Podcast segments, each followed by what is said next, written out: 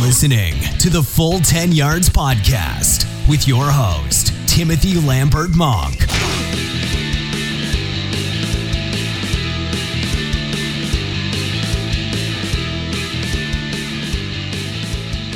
In to the Full 10 Yards podcast. Happy Hump Day. It is Wednesday, the 6th of March. Hope you, all the listeners out there, hope you are doing very well indeed. Today's episode is the NFC South and we is part of our Exits interview series.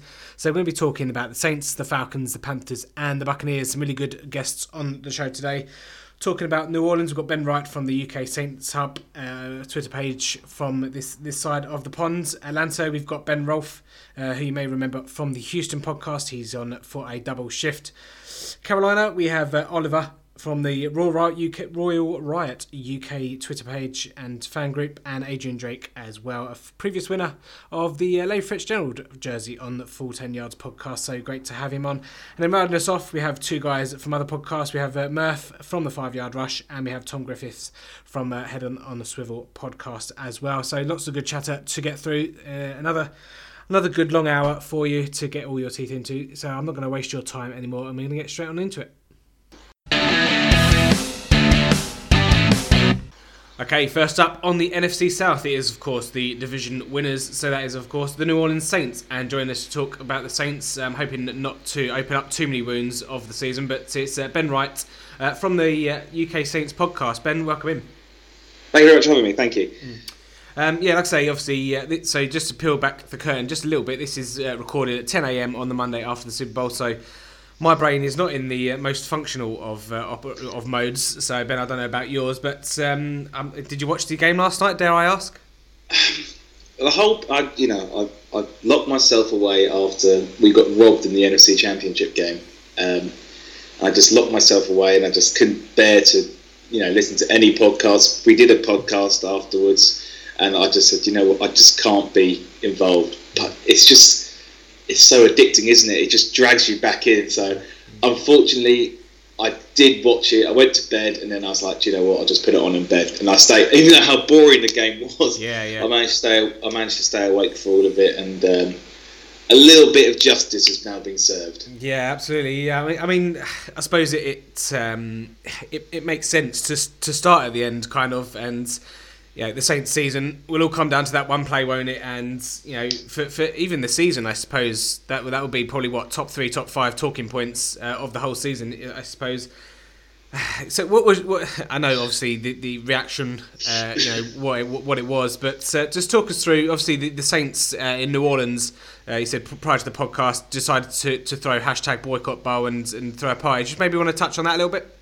Yeah, so I think the way the history between the NFL, especially the commissioner, and the Saints have been after Bountygate and after the, the missed PI and helmet to helmet and unnecessary roughness call. We, we could pick either one for the uh, Robey-Coleman hit on uh, Tommy Lee Lewis. But after that, they decided, you know, we don't want any part of the Super Bowl, so let's just, they, they, in typical New Orleans fashion, just threw a, a massive party celebrating the city of New Orleans, celebrating the Saints season because it was a special season. Mm. This was only the second time in you know 52 years of Saints history that we were the number one seed. So it was a special season. We, you know, had the same record as we did when we won the Super Bowl in 09. It, it was a special season, but unfortunately, like last year was a special season as well.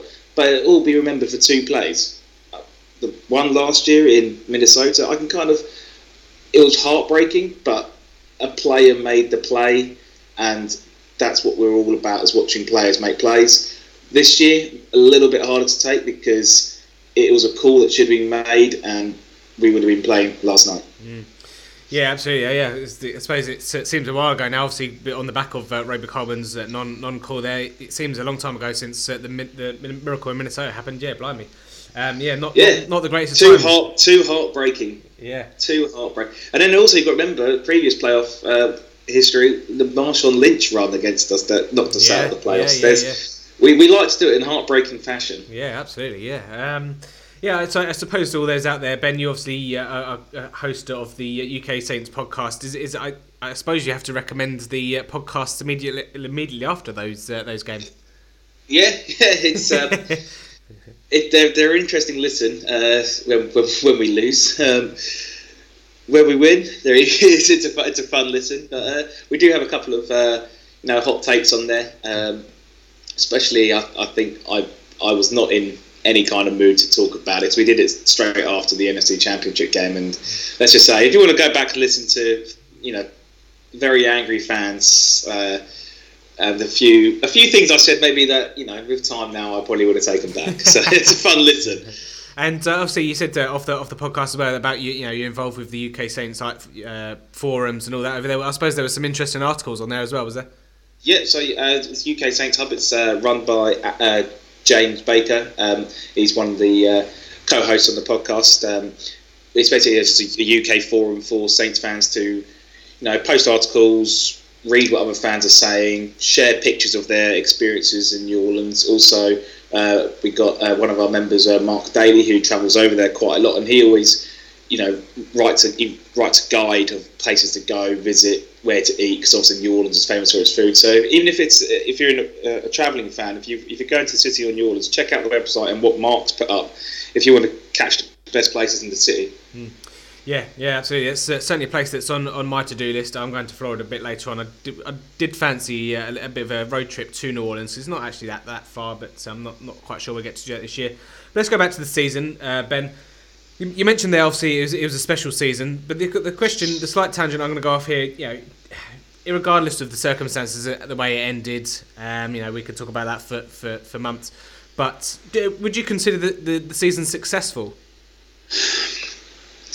It's we really went into the season after what happened in Minnesota, believing we've got two more years of Drew Brees to go and get this thing done. With, with the draft class we, we've had recently, with Kamara, Lattimore, Mike Thomas, we know we've got to make advantage of these guys on minimal wages. It was Super Bowl or bust. Um, so we've got one more year to try and do it. So if we can, you know, we went a step further this year than we did last year. If we can do that next year, well, I believe we can because we've got most of our players coming back this uh, next year, and maybe Mark Ingram uh, might not be there, but I think we'll get the deal done to bring him back. But then, yeah, we are looking at pretty much the same team coming back with a few additions in free agency, hopefully. So. Yeah. I, I can't answer that yet. I'll be able to answer that next season. Right. It all depends how the team respond. Yeah, no, no, no that's fair. I mean, the, re- the reason I put successful um, in, in, in, instead of your word special, it was just because obviously Marcus Davenport gave up your number one pick in the in the draft for, for next uh, number not number one pick, your first round pick in the 2019 yep. draft. So, like I say, they went all in on this season and re-signed Drew Brees to obviously that two year contract, uh, of which the second year is in 2019. So yeah. Well, we, we gave a third round draft pick up for Teddy Bridgewater. Mm, yeah, that's true. Yeah, yeah. So, you know, we were literally all in thinking, okay, if Brees goes down, have we got someone who'll be able to, you know, Nick Foles us through the rest of the playoffs? And so, yeah, we we did give up quite a lot um, for it. But yeah, we'll see. Davenport was a. Everyone's saying they gave up a, a you know, a first round draft pick for him. He looked raw but talented this year. So I'm, yeah. I'm very excited for him next season. Next season. Yeah, and I mean, no, first round pick. You know, it's going to be pick thirty-one. Is it, uh, sorry, not uh, pick thirty. Was it pick thirty or pick, pick twenty-nine? Uh, I think we're pick thirty or twenty-nine. Yeah, thirty or twenty-nine. Yeah, I mean, I it's, it's, it's, hardly top ten, is it? So. No, um, exactly. So you know, it could have been could have been worse there. But uh, let's let's have a, a, quick chat about Drew Brees then. So career low in passing yards uh, at New Orleans, just under four thousand, and career low in attempts as well, four hundred eighty-nine. Um, which is quite strange actually because his touchdown kind of touchdown interception kind of ratio is, is the same. Um, but he broke his own record last year in completion percentage, uh, which this season stood at 115.7. What do you what do you make of Drew Brees? Obviously, he, like I say, he's uh, he's in the uh, older years. He's in the twilight of his career, shall we say? Um, and then, you know, the last couple of years, it's been more of a bit of a, a run, a run attack in in New Eng- uh, Mark Ingram, like you say, and Alvin Kamara. How, how, what did, what did you make of his season? He started off electric, and then I think age slowly caught up with him. I think the health of the offensive line didn't help losing uh, Terron Armstead yeah. um, to injury. He's, he's, he's, a safety blanket on that left side.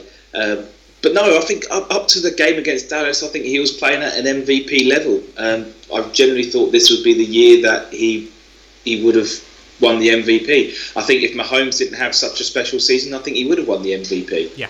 Uh, it still amazes me that you know a guy who's got seven five thousand, I think five out of seven five thousand yard passing season, something like that, Yeah. and could, he's broken the all-time completion percentage numerous times. How he's never won an MVP is just staggering. Um, but that's kind of as Saints fans, we're, we're used to that. You know, we're, we're- a smaller we're a smaller market. Uh, we're not going to get the big awards, but we just want one more one more Super Bowl, and then I think you can definitely put him in the conversations of greatest of all times. Even though Brady is obviously the greatest of all time, I think you could put Brees second, third, fourth if we can get that second ring for him. Yeah, I mean, yeah, like I say, it started off really well. Um, uh, going towards the back end of the season. I mean, the, the, the New Orleans Saints 26 rushing touchdowns over the season, which probably which was ranked first, uh, third in points for, second in points per drive. I suppose because that was primarily, you know, Kamara had a lot of hype coming into the season as well. Mark Ingram performed well in, in most of the games. I think that's probably why Drew Brees kind of, I'm not going to say it gets overlooked, but you know, when you got someone like Patrick Mahomes doing what he's doing, then you, you can kind of compare it to Drew Brees. To, to Drew Brees. I can I can see what you mean about saying, you know, I, I thought going into week 13, 14 that Drew Brees was still going to win it, and uh, I was I was looking at closely at the betting throughout the whole season. Um, but maybe is it is it because the Saints could also win with the run game or rely on that a bit more? And the defense. I don't Yeah. think Kansas had the defense. Yeah. They had to go gun ho. And if you look who Patrick Mahomes, you know, who was throwing to, Sammy Watkins, Tyreek Hill, Travis Kelce, then you'd flip that and see who Drew Brees is throwing to. He's throwing to Mike Thomas and Alvin Kamara, who's a running back.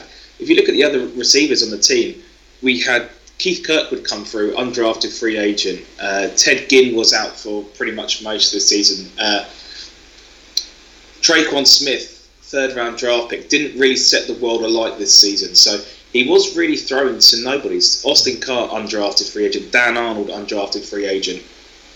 There's a lot of undrafted guys there who Brees is trying to force the ball to. And hence why I think you saw Mike Thomas have the season that he, he had and slowly putting himself up there as one of the best wide receivers in the NFL. Yeah, absolutely. Michael Thomas, third consecutive year uh, increases in receptions and receiving yards. Yeah, he um, for a long time in the season uh, was over was it ninety five percent odd for for yeah uh, for receptions with no drops and, and all that Yeah. kind of stuff. So yeah, Throw the ball, he's coming down with it. Yeah, absolutely. He's- Yeah. Um, yeah, like I say, I think Drew Brees for, for most of his career though, he's not really had many people to, to throw to. You know, back in the day of, of Jimmy Graham, obviously was was a, was a main a mainstay in that offense. But when he left, like I say, so it's always kind of been secondary or peripheral type type players. But Michael Thomas, obviously, is nice to see uh, a, a, you know a genuine wide, wide receiver number one. Yeah, it's something I think we've lacked uh, since Mar- Marques Colston. Yeah. Uh, you know, fell off the boat a little bit with his age. Um, we tried Brandin Cooks. Um, Brandin Cooks didn't like the fact that we spread the ball a little bit. He wants to be the, the main number one guy, but he never was that talented to be the number one guy. He's more of a number two who can take the top off. Um, the Rams are using him all right, but you know he's been to two Super Bowls now since he's left us and not come away with a single ring. So Yeah. it kind of puts a smile on my face. Yeah, I, mean, I remember the camera at la- uh, last night uh, panned to him, and he was looking quite glum. But yeah, interesting that he's been bounced around the league a little bit for you know exchanging number one, uh, round It- draft picks. It was his it was his um, comments he's, he was saying before he got left traded to the Patriots about closed mouths not getting fed and what really riled the Saints fans because it was the season that Michael Thomas emerged and that I think he saw it and then it really stole his thunder. And that, that's why he threw his toys out the pram. Yeah. and um, yeah and then now he, now he's bounced around the league a little bit but it looks like he's found a home in LA Yeah, absolutely. And just before we move on to the, uh, the off season, Ben, uh, you mentioned there about the defense um, being being a big factor of, of, of the Saints season, but it took a little while to get going. Any any particular reason for that? Uh, we brought in Demario Davis. Um, I don't think they knew how to use him uh, at the start. I think we had to do a little bit of adjusting, and once we we, we are famous famous for slow starts. I don't think we've won an opening game for, for five or six seasons. We are very famous at slow starts, and it's, it's something that I've really annoyed Saints fans this season. Um, especially that Tampa Bay game. Just looking back now, that just gave me nightmares. Fitzpatrick throwing the ball all over us. But no, I think it's just adjustments. Uh, we've got talent on this de- defense. If you look at our defensive line, Cam Jordan, first round draft pick, Sheldon Rankins, first round draft pick, Marcus Davenport, first round draft pick. Follow that by a genuine lockdown corner in Marshall Lattimore.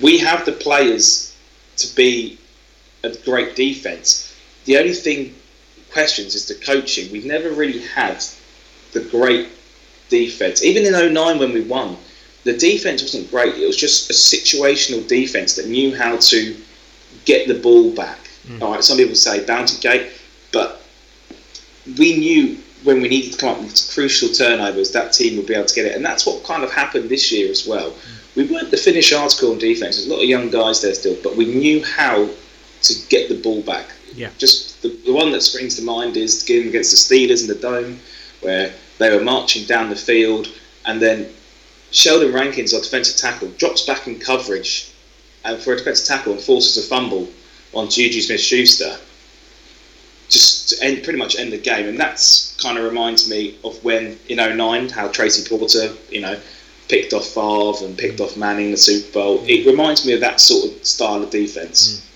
Yeah, absolutely. Like I say, for, for all the years I've been watching NFL, I've never really associated Saints with a decent defense. It's probably the best defense they've had since I've been watching for well, probably a decade, just over a decade or so, maybe 15 years at a stretch.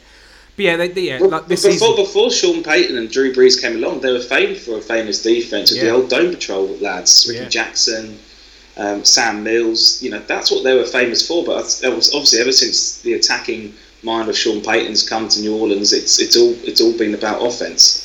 Yeah, and that's, yeah, I always remember as well. Was it Rob Ryan, uh, defensive coordinator for a couple of years as well?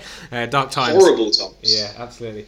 Um, like I say, this this year again, they, they gave up a lot of yardage. Um, but yeah, after you know, they got there, you know, got to got used to it, got a bit of chemistry there, and got playing. The, the rust kind of wore off, and, and they, they became yeah. what they were last year. But yeah, I, I think yeah, going into next season, they, they don't really need to change too much. No, I, I pretty much everyone on defense is coming back. Um, Sheldon Rankins obviously tore his Achilles in the, in the game against the Eagles in, in the in the playoffs, yeah. so he could miss the start of the season. But there has been talk around New Orleans of Tampa Bay defensive uh, tackle uh, Joe McCoy being cut, and he's got a very close relationship with Drew Brees and wants to win a title. Mm. So that could be one to if the price is right because we haven't got the biggest cap because we're paying Brees 30 million next year on the last year of his contract. Yeah. Um, so it could be interesting to see if we can get a restructure for Brees and restructure a few other guys' con- uh, contracts to give us a bit more cap room to maybe go and get someone like McCoy, who I think will sit in perfectly alongside Rankins once he's healthy. Mm.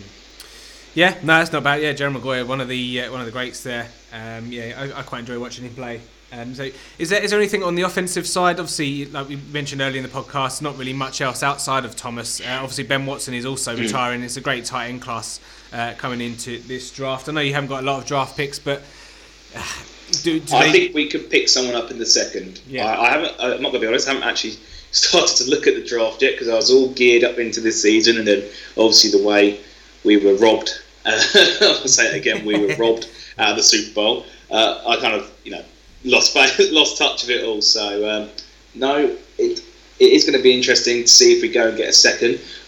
Other whispers going around. I know Drew Brees has said it as well. Jimmy Graham being cut in Green Bay. If, the price is right, maybe bring Jimmy back with a with another with a young draft pick, and we've also got Josh Hill who's just signed an extension. So that we could add players that way. Mm. Free agency and wide receiver. There's not much going. So you've got to remember we had Cam Meredith uh, on IR this year. Yeah. Um, we bought him from the from the Bears. We thought he, he, he could potentially be a stud, but it didn't work out. It looked like he's still struggling from his injury. So we go again next year with Meredith to see what happens. Ted Ginn still got one more year left on his contract, so we could see him. But you also got to remember, hopefully Kirkwood will improve. Yeah. And then also, Dez Bryant wants to come back to the Saints next year. Yeah, yeah, yeah. So it would be very. I think training camp at the wide receiver position could be very interesting for the Saints. I, I can't see Ginn, Dez Bryant, and Cam Meredith all being on the team week one. I think one of those will lose their job. I know uh, Dez Bryant hasn't got a contract, but I fully expect him to get a minimum deal contract to, to come with the Saints. Yeah. Yeah, that's almost a kind of a, a forgotten storyline of the of the year, wasn't it? Dez Bryant moving to moving to there, but it just shows the you one day, Yeah. one day we had with Dez Bryant. Yeah. Yeah, I- that, that could have that, that could have easily affected our season if he stayed healthy because it just gives it just gives other teams someone else to think about than Michael Thomas. Yeah, yeah. maybe we can uh, look forward to Dez Bryant playing tight end next season. Who knows? Maybe. All right, uh, before we sign off, then Ben, last question for you. Obviously, it's a it maybe wasn't as hotly contested a, division as it has been in previous years. But what do, what do the Saints need to do to, to fend off the Falcons from next season? Obviously, they were unlucky on defense, and we'll get to those uh, a bit shortly um, with Ben. But yeah, Carolina Panthers also a bit of a wild card. Cam Newton and the, and the Panthers were rolling until their, their end of the season. They just unravelled. Um, and obviously Tampa Bay could be a bit of a wild card with Bruce Arians. What what do the Saints need to do to stay on top next season? keep going. Keep keep doing what we're doing. The Panthers, Uh, as long as they got Scam Newton at centre, they're going to be so up and down. Riverboat Ron coming back is perfect for us as well. And we, we I, I'm not too worried about the Panthers. The Falcons, they blow hot and cold as well, and the Bucks are just the Bucks. Hmm. So keep doing what we're doing, and I'm pretty sure we can win the win the NFC South again next year. Cool. And one word. So one word from you then going into the 2019 season. What would it be? Oh, we ain't done yet. We remember. We remember that PI, hmm. and that's going to be fuel. And knowing what this team's like with the players, Michael Thomas has already been tweeting about it. Cam Jordan. I don't know if you saw his T-shirt at the Pro Bowl. Yeah. This team and this city and this fan base are mightily, mightily annoyed. I wasn't going to use the other word there, politically. I'm being clean. they are mad, and one thing you don't want to do is rile up this team and this fan base because there's characters on there that are just going to explode next season. I think. I think that I think the NFL maybe have unlocked a beast. Yeah, maybe so, some some words that come to mind for me: redemption and maybe vengeance. Uh, I'm sure you Yes. you'll probably agree for that. But so that's Yeah, Su- Super Bowl next year's in Miami. Where do we win the Super Bowl in 09? Miami. oh, there you go, there you go. Let's, let's have a trip to Florida. Trends, yeah. Let's have a trip to Florida indeed. Ben, that's going to wrap us up for the Saints. Thank you so so much for coming on. No worries. Thank you for having me. Okay, it's time to talk about one of the more disappointing teams in the NFC South in 2018. It's, of course, the Atlanta Falcons. Finished up a 7 9 and 9 record. Kind of misleading there, losing, winning the last three games. They were four, they were four and nine. Uh, ended up third in the NFC South. Um, had high hopes for, for Atlanta for in, in going into 2018. And to break it all down for us and see perhaps where they all went wrong is a friend of the show, Ben Rolfe. Ben, welcome you back in. Obviously, you uh, did the uh, Texans podcast with us as well. Um, so you've, you've come back for a double a double helping. Yeah, it's very much so. I uh, covered the Falcons this year for uh, full press coverage, an American site, and I uh, I actually led a team of uh, very enthusiastic Falcon fans at the start of the season, and, and by about week eleven, trying to get any of them to slip some, uh, to get out of their depression and write was was uh, causing me a bit of a headache. Bless them, it, it took them all by a bit of surprise. Uh, uh, they were still trying to talk me into it two and four that they were going to make the playoffs. So it um, it hit them hard, and it was it was a tough season. It went wrong early, and it went wrong hard. It did, and of course, um, the, the high hopes going into the season were all, all uh, kind of on the back of the uh, Super Bowl being in their backyard, so to speak. Um, but if you want, if you want to get in touch with Ben on Twitter, it's at Ben Roll 15 So he does quite a lot of good stuff for various different outlets there. So very much recommend you go and check him out. But let's talk about Atlanta then. So yeah, I'd say I, I was a believer going into the season. Um, I suppose it's a bittersweet in a way. Uh, in in some ways because Matt Ryan elevated his his game uh, this season, going kind of getting back to, to his old numbers uh, of his of his MVP year, four four thousand nine hundred twenty four passing yards, which is only 20, 20 yards off his Super Bowl uh, MVP year. Touchdown percentage five point eight percent, which is second best in his career. So um, some some bits of, of good there for Matt Ryan. But um, Benjamin, what what was the main the main reason that it all went wrong for Atlanta? Well, um, we spoke about it with the Houston Texans when I was talking to you a little while ago, and it was injuries. It just it, it just sunk them fast and hard. I mean, first of all, the defense got completely ravaged by injuries. Deion Jones, a couple of safeties went down. Um, the only bit of their defense defense that actually stayed kind of healthy was their defensive line, and then they were largely ineffective. And, and it, it was the defense early, and then what happened was just as it got to that crucial point of the season, they fought their way back to four and four with a crucial win at the Washington Redskins. Yeah. And then their offensive line just seemed to fall apart again.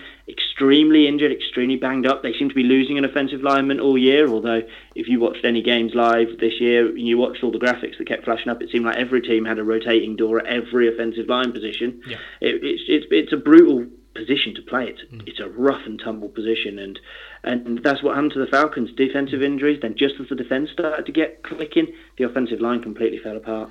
Yeah, like I say, they went four and four and then lost the next five, didn't they? But their, their schedule was, was quite a brutal. excuse me, quite a brutal one, really. Those five losses um, at Browns, uh, home to Cowboys, obviously, which was a game that they they, they stormed to last season, which still gives me nightmares. Um, losing to at the Saints, and then they played the Ravens uh, and the Packers as well. So that kind of killed their season there after Week 14, being you know for what four and nine. Um, yeah, I, think I think it just goes a bit under the radar and how tough the NFC South was. I know Carolina were hot at the start of the season, maybe not so much towards towards the ends, but yeah, NFC out, South uh, historically always quite competitive in any any division with Drew Brees. Uh, wins are always going to come going to be hard to come by, and then obviously you have got the Buccaneers uh, in the in the same division. They're they're a bit of a wild card as well, but. Um, yeah, I mean, Steve Sarkisian's now gone. Um, Matt Ryan's got a history of struggling in, in first seasons with new new guys, kind of giving giving him the kind of kind of training him and trying to implement their offenses. Do, do you see that that same thing again next year for Matt Ryan? No, because they've brought in, I, I, believe it's Dirk Koetter who's yeah. come in, yeah. um, and he he he's got history in that Ryan. So I, I do think there will be some level of comfort there, but my kind of concern with it is, is more the fact that I think Steve Sarkisian actually bit a bullet that he probably didn't deserve to bite because the offense did pick up massively last year. I mean, you look, they ranked top five in, in in most passing statistics. The run game wasn't great, but again, the offensive line was damaged. I feel for Steve Sarkisian, and I do worry that we might get a little early season struggle from Matt Ryan. And I mm. mean, it's it's this stage in his career where he they've got to be hitting it, and he's got to be at his very best because they're reaching that point where their team is starting to get to second contract kind yeah. of age, and yeah. they hit on a, quite a few draft classes, and, and now they're they're in a bit of a mess. So. I hope it all gets clicking from a fantasy purpose. I think Matt Ryan's going to be one of those guys. If you're a, if you're going to load up on running backs and wide receivers early in drafts, and then take some flyers on tight end and quarterback late, Matt Ryan's a, not a bad gamble. I, I really don't think. I think he'd be a perfect sort of second quarterback, sit on the bench, play the matchups kind of guy. Mm. Mm. I mean, what can you say? They, they scored plenty of points against the Saints. They had plenty of opportunities this year. They were their biggest losses in in in Mm, in house, so to speak. They, they play eight games in a, in a dome on a basically on a running track. Yeah. They they're going to have the opportunity to score a lot of points, and I, I think you'd be silly to shy away from Matt Ryan. Yeah, no, I agree. Matt Ryan was one of my quarterbacks this year in some leagues, and I love people like him, Philip Rivers. Um, were, gold mines this year, and they probably will be again next year. But let's talk about some other pieces on that offense. Uh, no Devonta Freeman this year due to injury, uh, knee issues, and what have you. He should be back, uh, hopefully fully healthy for next season. But let's talk about his um, his number two, his one B, maybe maybe a two A, who knows. Um, Tevin Coleman again had, had a bit of a, a funny season really. Um, he's, he's, a free agent in, in 2019 I don't really see him coming back. He could be the Jerick McKinnon uh, of next year to, to get a payday somewhere else. Running back 18 though in standard but didn't really feel like that. No I know he set a career high in um, yards per attempt at 4.8 but it felt like he was just sort of running through treacle. And I think part of the problem is as much as he scored five touchdowns in the receiving game he only averaged 8.6 yards per reception, which was down on 11.1 and 13.6 yeah. the previous two years. And I think that was a big part of his game. He, he was a great change of pace back, but they can't afford to pay him. So I think he is going to go elsewhere. Um, Devonta Freeman's already among the top 10 best paid running backs, and I don't think they can yeah. afford to lock up another one at that position. No. Ito Smith showed enough down the stretch of the season where I think they'll use him as their change of pace back.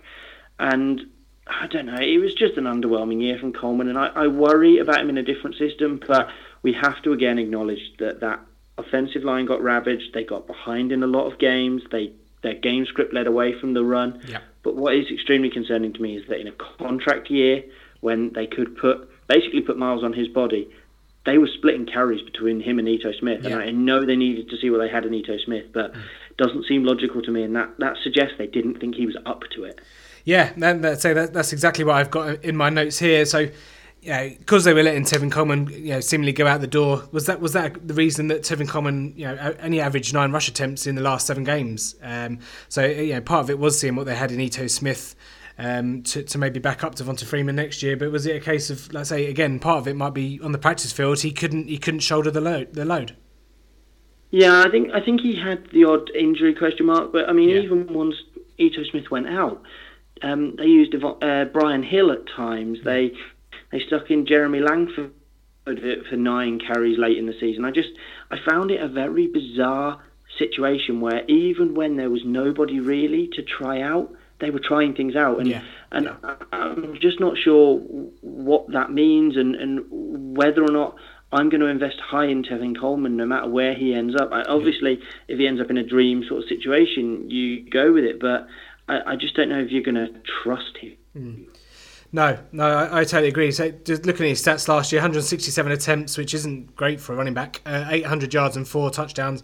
Uh, and like I say, they're on the receiving 32 receptions, 276 yards, uh, and five touchdowns as well. But yeah, it'd be interesting to see where I'd say quite a lot of hype going into into the season for him, uh, especially when Devonta Freeman went down as well. You know, you're thinking it's the it's the cliche contract year you know, Tevin Coleman's going to show what he can do, and he's going to get a Jerick McKinnon style contract uh, going into to 2019 2020 season. But I suppose judging judging on that season, there's not going to be many takers. No, I can't see. I mean, Jerick McKinnon had a great final year in uh, Minnesota in terms of yeah. sort of his sort of impact that he made in games. Whereas I don't feel like you can highlight more than the odd game where Tevin Coleman made an impact, mm. and it, it it was a product of their defense struggling, but towards the second half of the season, the the, the numbers don't look pretty. Mm. But the defense did a decent job in some games, and still Tevin Coleman didn't step up and have, have great games, and, and that is a real issue. Yeah, yeah. I mean, if you, if you go back and have a look at his his kind of stats over his game logs over over the course of the season, there's a lot of games there where he's got 40 or 50 maybe scrimmage yards and one touchdown, uh, which is okay for fantasy because you're you're being saved there by the touchdown. But from an NFL perspective, that's uh, that's not going to get the job done. No, no, no one's going to keep handing you the ball if you're not making big big indents, and and I just think that again, the offense is so was so pass heavy last year. They had so many great receiving weapons that it was very easy for the game script to get away from him. Yeah. Yeah, uh, but talking about getting the job done, Julio Jones, uh, wide receiver five there in standard scoring, top the receiving yards uh, for the season, eight touchdowns, all after the bye week in week eight, which is quite funny, uh, and nine games over hundred yards. Um, he's he's playing at the top of his game. Yeah, he absolutely is. I, I think he could be a legitimate case for the number one receiver picked off the board next year, especially if you think he can carry on this kind of touchdown streak because he is such a dominant guy. He saw um, 10 targets in so many games this year. I mean, I think his lowest amount of targets was five in week 16, and he was banged up then. Other than that, he never saw. Oh, he did see six in that first New Orleans game, but that was the Calvin Ridley went crazy game. Yeah, so. Yeah. Um, he, he just was such a big part of the offense, and he will be again. Um, Calvin Ridley's good, but he's not gonna he's not gonna become the number one overnight. He, no. He's more like he's going to play complementary yeah. kind of guy.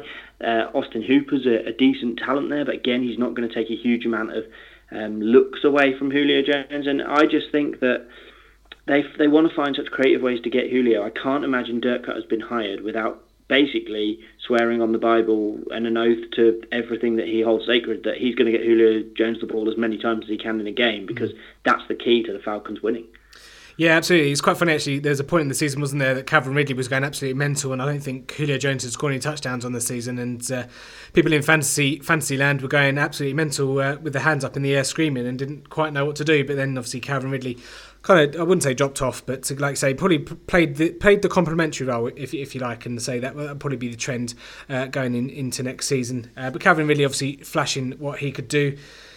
Looking in, into into the off season, then in the, in the drafts, what, um, what what what would you say is the, the top priority there for Atlanta? Because they've got the, they've got the decent defense. Uh, it was just just injuries that ravaged them. So would you say more depth there, uh, or is maybe there other areas offensive line? You took the word right out of my mouth. It, it's depth.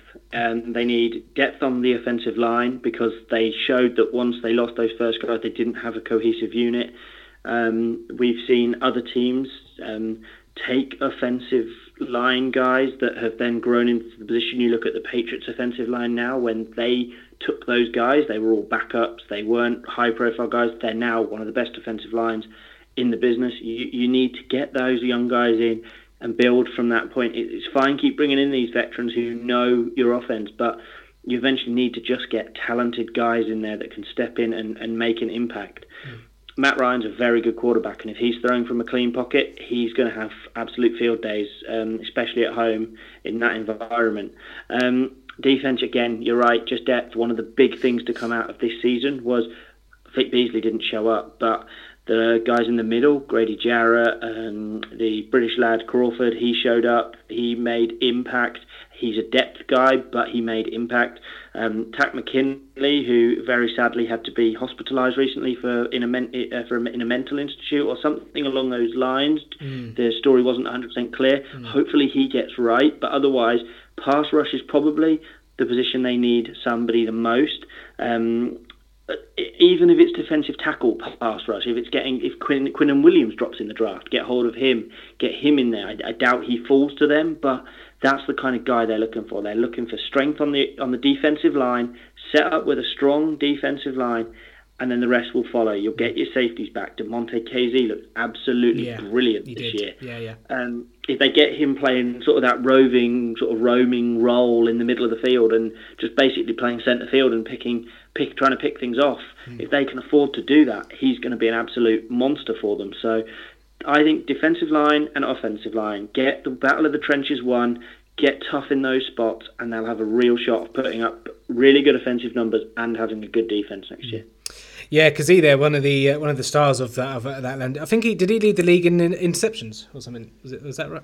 I, uh, I believe he did, or he was he was right up there towards yeah. the end of the season. Um, I sort of sort of lost track on interception season leaders by the end of the year. It went a bit went a bit, bit crazy in certain places. I'm just trying to have a have a look actually. Uh, oh, I can find I can find the uh, quarterback that had the most passes intercepted. That's not praise. Um, and just just finally on, on the off season, what what happens there in that backfield? Is it is it going to be a one two punch there with Ito Smith and Devonta Freeman, or do you think something funky might happen there as well? I think it will be. I, I wouldn't be surprised to see them spend a late round draft pick on a kind of more receiving specialist in yeah. the backfield, if that makes sense. Someone yeah. that can come in on third down. Uh, um, but again, late in the late in the draft, it's hard to find a blocker. So a lot's going to depend on how Ito Smith blocks. It might be that they decide to bring in a veteran. That that would suggest to me that's why they tried Jeremy Langford out in that final game to see how he would do things like blocking and stuff like that. Mm. I wouldn't be surprised if it was Brian Hill. That's the other guy that they have in house at the moment. He looked he looked solid in stretches. So um, Freeman's going to come back as the number one, but their system, as it ran for the last few years, has always been to have that one-two punch. Now, Dirk Koetter had such a mess in Tampa Bay with running backs, we never really got to understand what yeah. his kind of running back philosophy is over the last few years. Yeah. So it'll be it will be interesting to see. I, I would spend a decent round draft pick on Devonta Freeman, especially if they get offensive line improvement and yeah. more depth there. And then I would take maybe a flyer on Ito Smith later in the draft. Mm. Yeah, I mean, I was going to ask you that question. What what round do you see yourself taking Devonta Freeman? Because he was a, you know, years and years over the last couple of years, he's been a perennial uh, you know, end of the first, middle of the second round type of guy. Um, but this this year, I can see him dropping in drafts uh, just because of the, the issues with it, with injury, and you know it's not a case of an ACL tear. It's, there's something a bit more deep, uh, deep rooted in there with Devonta Freeman. So there's a bit of a higher injury risk than maybe some others. Um, but I, I think he could be a bit of a steal come come draft season. Yeah, and there's also a, a, little bit of a concussion history with him as well, yeah, that's it. Yeah, is yeah. obviously a major problem. I mean, he's got the, the this obvious this problem with his whatever it was in his leg. There seem to be multiple different problems up and down his legs, but um, health is always going to be a problem with him. But the running back position, it's quite shallow, and I think. He, I can see people taking him late second, sort of third round, but you might be right. You might get decent value on him in the fourth round. I was just trying to bring up an early mock draft that I was involved in to see where he went. Mm-hmm. Um, but um, I, I, think Yeah, I think as as we see the situation solidify, we hear more about him coming into um, off-season workouts. We sort of get a feel for his health. Yeah. And we sort of see what they're going to do. I think I think you could see him climb as high as late second, but Yeah, I think yeah. more realistically, you're looking at third, fourth round. Yeah.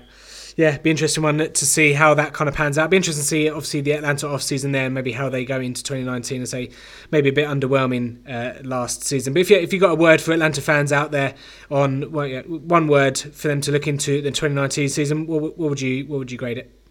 Consistency. They they need consistency on both sides of the ball.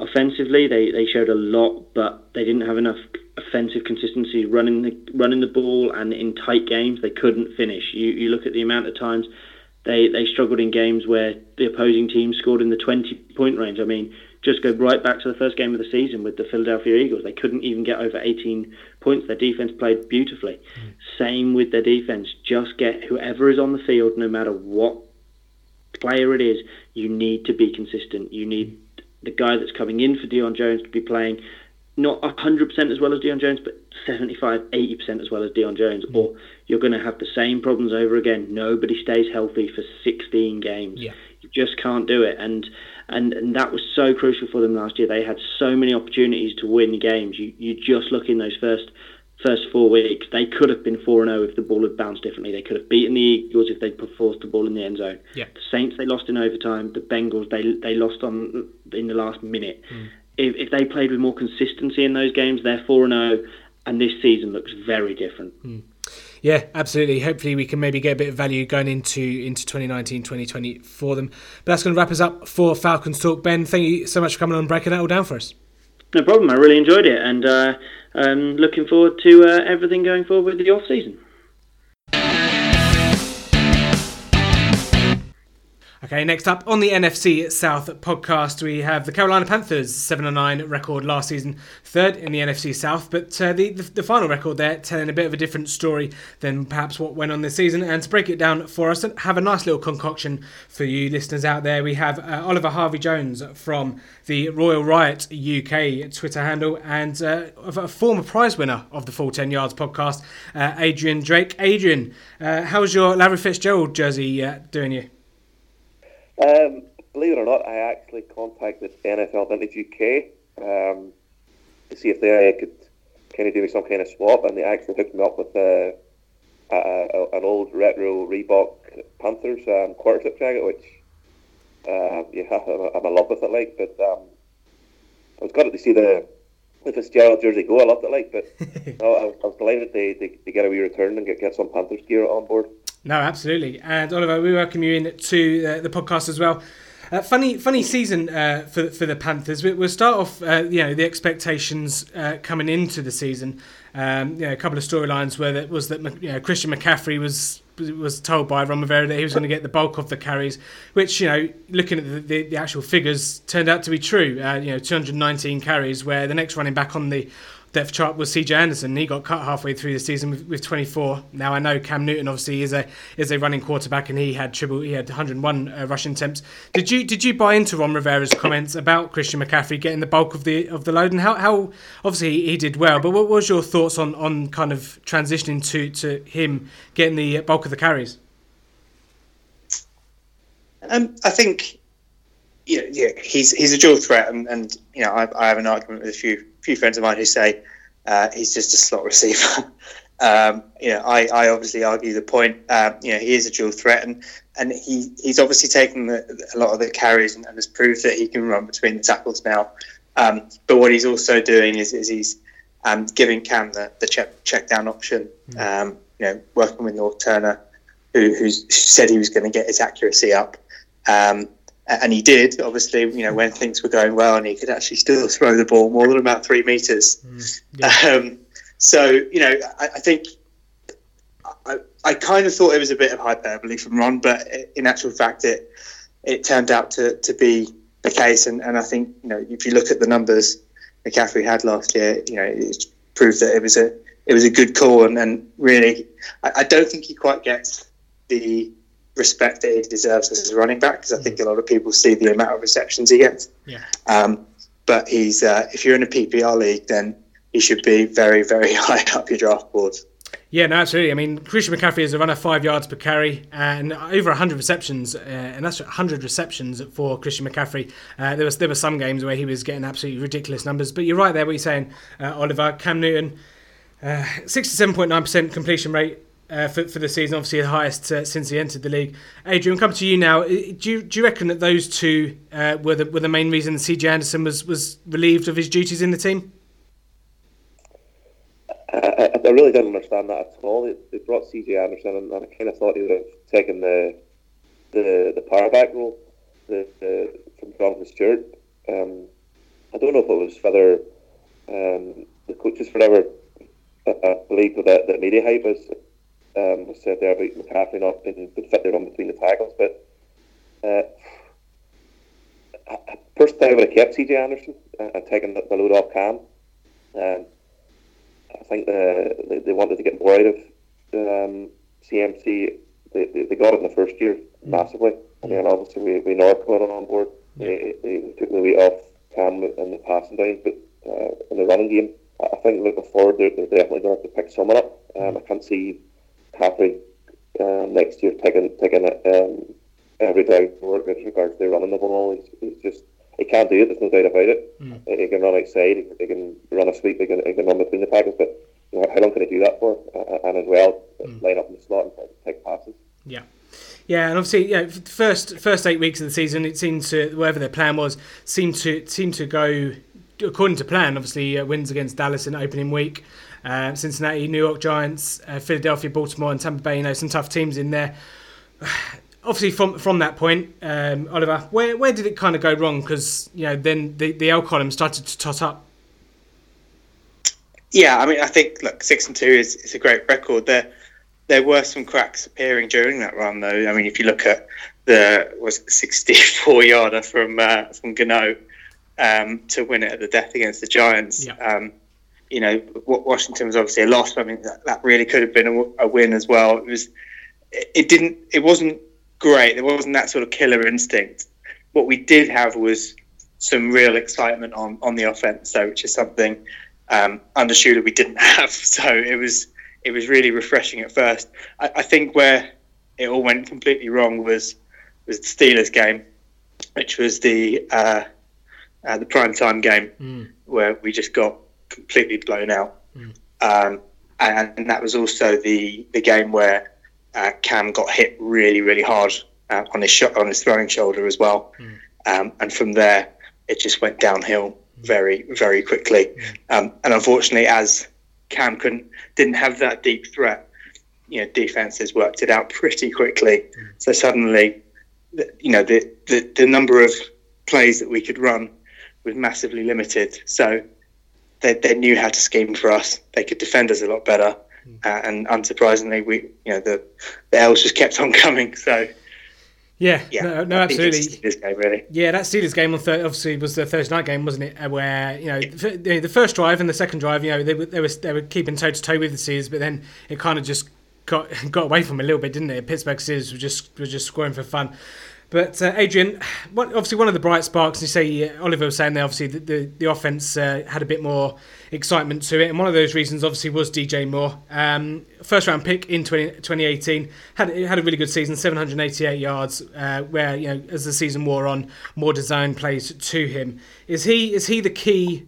The key, I know uh, we'll, we'll touch on Greg Olsen very shortly, but is DJ Moore the, the key to key to the Carolina Panthers offense in, in 2019?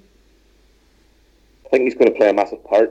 Um, the it's, it's, the downfield threat. I think more they have to be focused on. You know, um, Moore with the simple catches and it's the yards after catches that, that he's got that I think the the biggest threat. Um, he kind of seems more of a slot guy. Mm. I think he could play wide, but uh, yeah, definitely going forward, I think people are comparing him to Steve Smith. He, he, the, the, exact same similarities. You know, the, he gets up and gets the ball complaining, and it's not happy with just um, taking the taking the 10, 15, 20 yards, whatever, and, and taking the hit. He, he, wants the yards after catch. Mm. He showed that in the um, the Falcons game, mm. where, where, he picked off one and, and went. But I think I would like to see um, someone out wide. But again, this is going back to Cam and how Cam uh, recovers for next year. Uh, as Oliver said, there was no there was no deep threat. Sort of after week week ten, the the, the, the Newton knock, and teams picked up on it easily. And I think going forward, they definitely have to look at uh, like another Ted Ginn type player or, or develop Curtis Samuel to, to be more of a, a deep threat. He, was a lot of he was, they played around special teams and a few trick plays and stuff that, that Norv dialed up. But I would like to see him go more vertical and, and let Cam uh, let rip. Yeah, yeah, and I mean Oliver, when when players like Greg Olsen, like I mentioned there, Devin Funchess as well, he's a big bodied guy. When those, you know, Greg Olsen went down um, for the most part of this season, you know, your vertical game there because Greg Olsen he's, he's not too bad going up the seam in the middle of the, of the field. Uh, and Devin Funchess, if, correct me if I'm wrong, I think he's a free agent or you know going to hit the free agency market uh, this summer.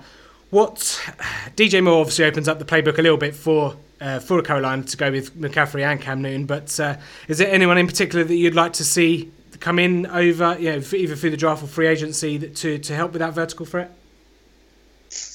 Um, I mean, I, I think you know we, we are going to need more wide threats, especially as you know Greg isn't getting any younger. Um, you know, he was the first tight end to have th- three thousand yard receiving seasons Yep. on on the trot. So you know, we missed a lot of yards there. Um, you know, in terms of um, who, who we've got currently, you know, we've got Samuel, who I think could actually pick up a bit of the slack um, as that sort of speed speed receiver that, that we used to have in Ginn, but hopefully he's better at catching the ball than, than Ted Ginn was for us. um, but I think um, with with Moore, I, th- I think what we've got there is um, a real talent. I think he's going to have a massive second season because you know he put up some pretty good numbers, but in actual fact he, he barely played for the first or couple of months of the season. I think people people are kind of overlooking that fact. Um, so yeah, I, I think we need we need some uh, some um, threats and a wide receiver, probably through free agency. Um, but really, I think you know I think we're probably going to come onto this, but um, I imagine through the draft we- we're going to be looking at, at a lot more linemen um, than than wide threats. Yeah, no, absolutely. And Adrian, is there in terms of in, in terms of uh, positions of need? What what what do you think the Carolina Panthers should be should be addressing or put their main focus on in the in this off season? Um, I think it's, as Oliver said there, definitely the line. I think um, Cam's protection's the first thing.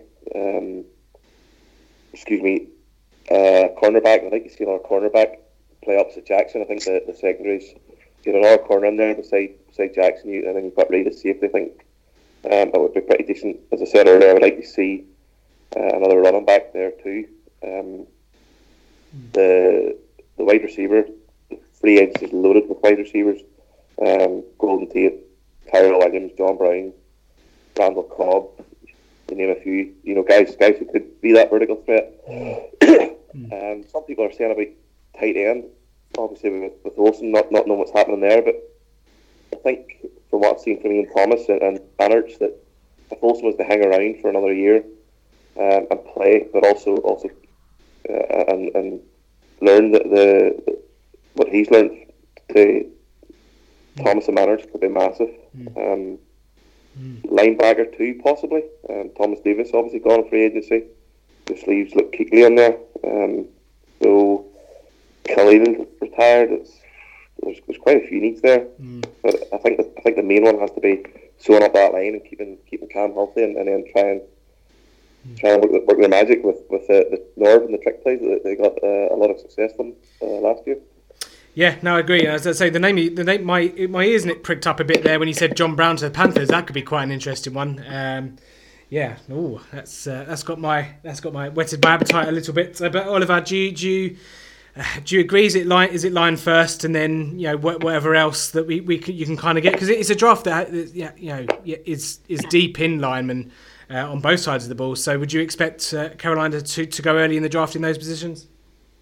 Yeah, absolutely. Um, you know, we, we had a lot of, of injuries early in the season, and, and given how you know our line was patched together, it was actually surprising how well they did because we were we were into some real depth. You know, we, we picked up guys who came in without sort of even having many training sessions, and were were being told. I think it was Clark who was being told at the line what the play was and what he had to do because he hadn't even had time to look at the playbook. So, you know we had our struggles there. Um, I think we did better than was expected, but you know it still wasn't good enough, and, and we've got to keep Cam clean, um, especially if he's nursing injuries and, mm. and you know can't be taking too many hits. You know he takes enough hits himself as, as a runner. Yeah. You know you don't need him getting sacked even more because he's just going to get beaten up. Mm yeah, Cam Newton obviously going through uh, arthroscopic surgery uh, on that shoulder, so, and yeah, should be fine for the start of the season. But Oliver, we'll stay with you. So, you know, Ron Rivera, do we can we can you or you as a Panthers fan, do you trust him when he's coming? He's been there what eight years now.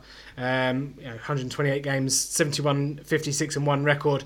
Do you trust that he can still do it for the Panthers? Because there were, you know, you surprised maybe that he wasn't a bit, more in the hot seat? I know there was a few people whispering that he might be one of the coaches to go, but ultimately, they, they you know, the, the, the guys there in the back office decided to keep him on. Do you, do you think that's a, a wise move? I, I can kind of see both sides of it. I know some people are really sort of anti him, and and um, there's not many people sort of massively pro him anymore. It's kind of indifferent or anti. It seems to be from from what I hear. But um, I, I, can kind of see what they're what they're doing. You know, Tepper when he came in said he, you know, he wants um, you know a defensive-minded coach, and, and if you look at some of our um, defense last year, you kind of wonder, um, you know, what Ron was doing. I mean, with with um, Eric Washington getting relieved of, of the play calling, the, the defense actually did improve um, for the last couple of games of the season. Um, so I think you know Ron's you know, he, he got us to a Super Bowl, so he knows what he's doing. There's there's obviously some errors that he's made along the way, and, he went through a pretty bad spell. Um, but you know, from from what I've been um, hearing from people I've spoken to, I speak to a lot of people who are out in out in Charlotte, saying that he's um, he's not big on the the analytical and, and the statistical side of the game, um, and, and, it's something that they're they're keen for him to do more of, and, and you know they think that by doing that they're, they're going to start seeing some better results. So I think that's what their ask of him is. Mm. So it'll be interesting to see how next season pans out, and, and if that is something they start to use a little bit more of, because you know we've got a new owner in now, we've got a team president in now. I think you know the first year they said we're not going to rock the boat, we're not going to do too much different. Um, I think we're going to start seeing some more changes now. Mm. Um, you know, as, as we got you know, Tom Glick, who's the former COO of Man City. So in terms of like global branding, in terms of being very forward thinking, you know, that's kind of what Man City are known for these days. Mm. Um, so I think that's something that you know, Glick's going to want to put his stamp on at the Panthers, and we're probably going to start seeing more of as mm. as time goes on. Mm. Yeah, and I mean it's quite interesting actually. I've got uh, Ron Rivera's uh, you know, past seasons. He's never actually had two winning seasons in a row. It's always been alternate win winning record, losing record. So um, you know if you if that trend's going to continue into 2019, uh, next year should be a winning record. Which you know considering you know the, the talent there at quarterback and running back and yeah, you, you, you're not surprised if they do they do finish up with a winning record. But of course, Adrian, you know the Carolina Panthers first time they're going to be coming over to Wembley this season. Uh, I, I assume that you'll you'll be doing the damnedest to get there. Uh, most certainly, yeah. Um, as you can tell the accent, I'm not I'm not English or Scottish or Welsh. I actually live in a wee village called Bushmills in, in Northern Ireland. So yeah, unfortunately, it's my fifth wedding anniversary this year. So we've tripped uh, planned a trip to the Edinburgh. It's also the the Open Golf, which is about five miles away from me. I've purchased tickets for that. Um, I know these guys are coming over in hopefully October time.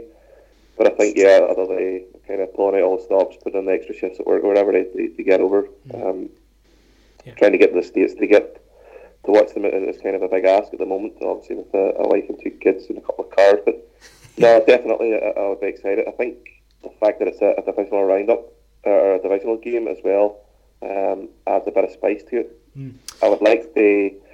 Uh, I, am looking forward to meet, meeting other Panthers whenever whenever I get there. That the fan base is, is growing massively mm. um, over the past three, four, five years, and I don't know if, uh, if that's in regards to the, the Super Bowl appearance or or the Cam Newton uh, effect. It's funny walking around um, Northern Ireland here. I, I tend to ask to see a Panthers fan, you know, how did they end up falling, mm. falling the Carolina Panthers, just to see their, their version of, of, of how, how it became fallen. But no, definitely. I'm looking. I'm looking forward to it now. I would like to see it. Um, hopefully, if it's if it's ready at the new Spurs stadium, I think that new Spurs stadium looks looks absolutely incredible. I've been to Wembley a few times for, for, for soccer, so so yeah, looking forward to it. We'll catch up with a with a few fellow um, Panther Panther fans. Yeah. Yeah, and Oliver, you obviously, of course, the UK version of the, you know, the Roaring Riot, which is the, the, the, community of Carolina Panthers fans. Over in the US, you have the UK version, so I, assume that uh, a lot a lot of buzz going going on with your with your Twitter handle and and organising you know fan meetups and, and, and the like. Yeah, absolutely. So, um, working with um, the Roaring Riot in the US, um, we've got a thousand people all coming together um, for um, ranging between four and, and, seven nights, depending on what package they got. We got uh, chartered flights, so we got Riot Air. is it's going to be a real thing um, coming over from the states. Um, yeah, we're going to have a huge tailgate. We've got pub crawls. We've got uh, Raw Riot uh, welcome party on, on, one of the nights as well, which is going to be open to everybody. So even non-members as well, that's going to be opened up to them.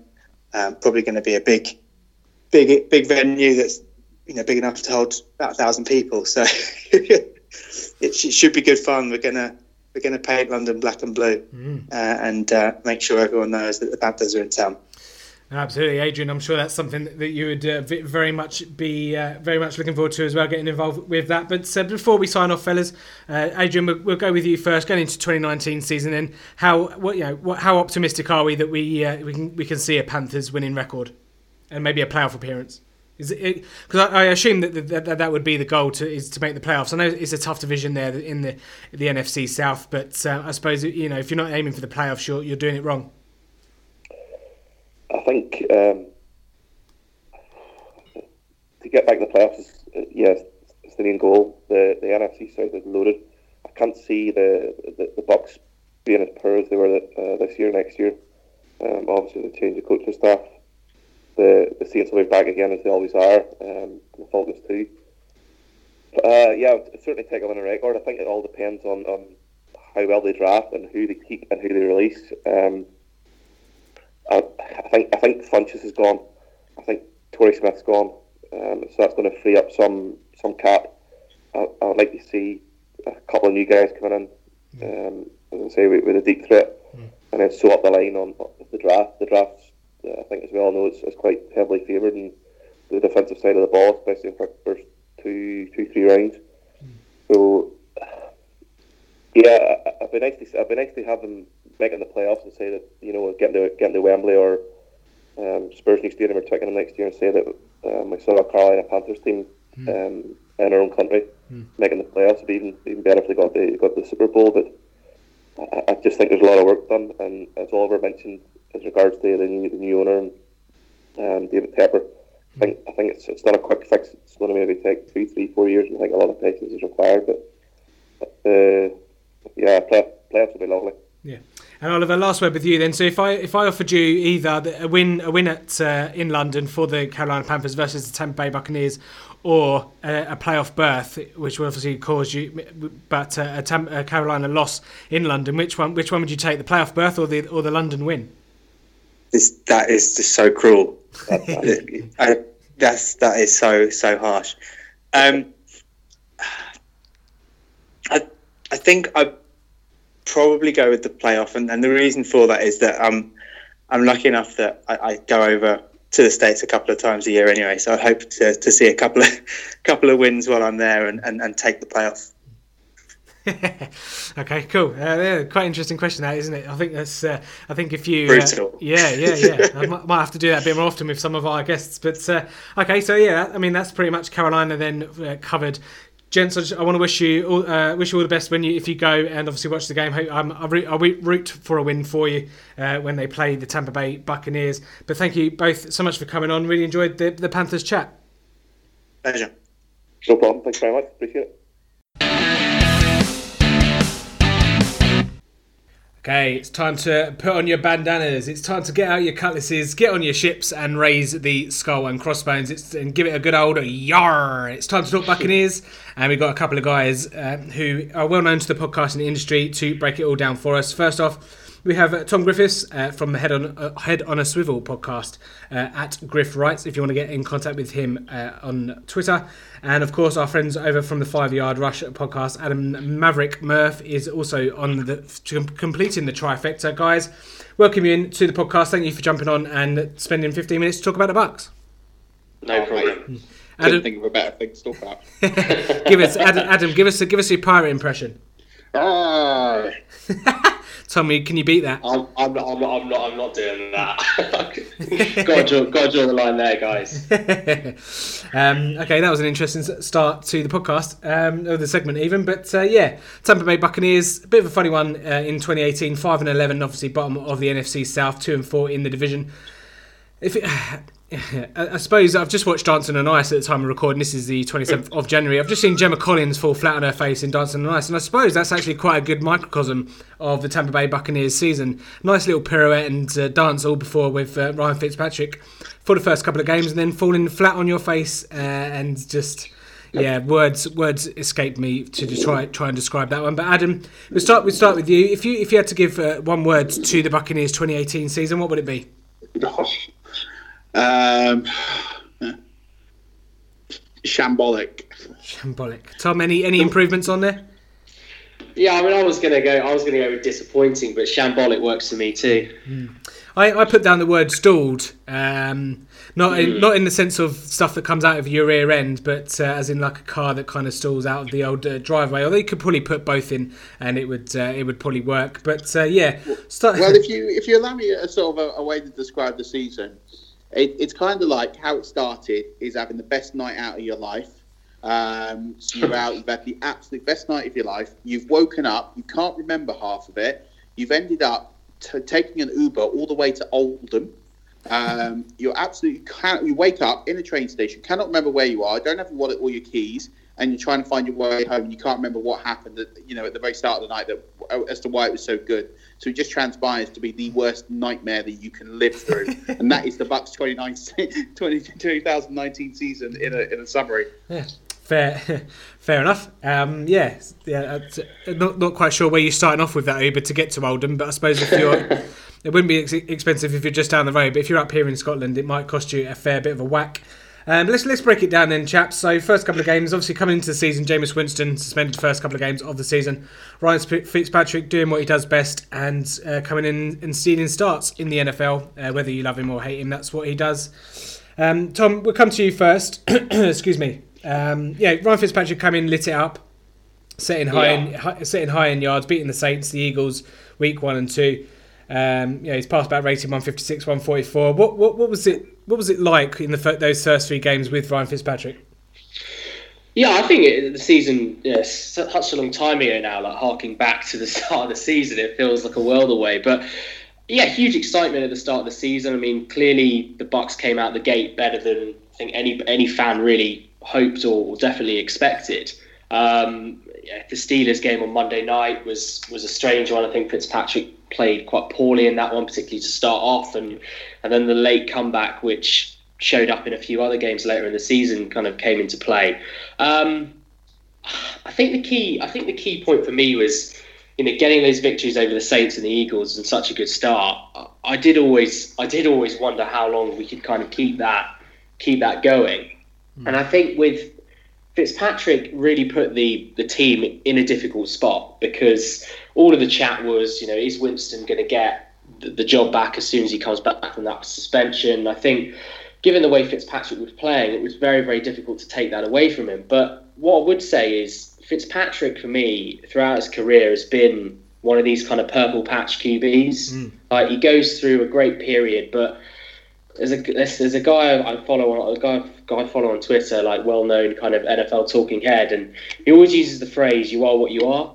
And I think with Fitzpatrick, he is a journeyman player and I think it was all going to kind of come crashing down at some stage. So it really put us in a bad bind, and I would have preferred to go straight back to Winston. I think, looking back in hindsight, I think that would have been a better better way for us to continue on the season rather than the, the horrible mismatch mismatch that then kind of came on from is it Fitzpatrick, is it Winston, who's going to be QB this week or, or that week. Yeah, I mean that was obviously a storyline that dominated uh, you know, the QB carousel in Tampa Bay across the season. But uh, Adam, obviously Fitzpatrick stayed in till week five, the week five bye, but that week four showing against the Bears, you know, forty-eight to ten, absolute drubbing. That was uh, that was quite something, wasn't it? It absolutely was, but it wasn't the wrong decision to play Fitzpatrick in that oh, no, game. It no. was a sh- it was a short turnaround. You know, we'd been on Monday Night Football, and Jen, Jameis Winston had not practiced. You know, you can do all the training you want to do outside the facility. We do the bye was coming up. It was a good strategy. Probably the only bit of mm. strategy I think Dirk kind of got right in the season was to play Fitzpatrick in that game. The failings was not the offense; it was the, the defense in that game. You know, the, the Bears scored. It was just wheel routes, wheel route touchdown, wheel Yeah. route touchdown, wheel route touchdown. Like it was, it was just the same play, and you know, it, it was the, the defense. By the time you, you're thirty nothing down, what's the point? Like it doesn't matter what you do, mm. and you know, it was uh, it was an absolute farce. But I, I don't think putting that game on, on Fitzpatrick is, is kind of fair. But he was always, I think, going to be the provisional starter for, for week four. And, and he and listen after after the three performances he put in, I know he was terrible first half against the Steelers, but second half he was incredible. Mm, Two mm. great performances to start the week. NF, NFC Player of the Week twice. Offensive Player of the Week twice in the first two weeks of the season. He deserved to play that game and Yeah. Mm. make your pivot in week five Yeah, yeah, in the bye, and then and that's what the the Buccaneers did. And I think Yeah. it wasn't the wrong play. I just think that game was that game was the game that Mike Smith should have been fired. Yeah, Yeah. I, can, I can see that point. Yeah, yeah. I, I suppose I'm doing a disservice there to Fitzpatrick. I didn't, I didn't mean to pin that all on him, but yeah, he was. I suppose he was benched because of the scoreline rather than hi- than his perhaps play. But uh, Winston obviously came in towards the end of that game uh, and then uh, proceeded to start week six, seven, and eight, six touchdowns, ten interceptions. Uh, so that didn't quite work out, and Fitzpatrick came back in. Yeah, and and I think he's been. You know, the reason that it, this is why preseason. Everyone knocks preseason. Everybody goes, "Oh well, do you really need that many practice games?" Jameis Winston was well short. He was well short when he came back. Um, but he's your, he's your franchise QB. Um, the play calling was suspect as well. Um, but at the end of the day, he he's always going to throw turnovers. But when you've not had a preseason, you've not had time to play with your your guys. If he's doing that in the first game of preseason, nobody really bats an eye. So the fact that he's done it in his first game back, it's it's all and the second game back, it's it's like well, he needed time to find his receivers. You can't beat time on the field with mm. your guys. Yeah. You've not had that. Yeah. And the- I think the biggest mistake happened in this week was, or this period, was Dirk Koetter took the plays off Todd Monken, took Yeah. the duties off, and as a result, he started to go with what he knows, and that dynamic down the field offense that has steered us so well in the opening games just disappeared.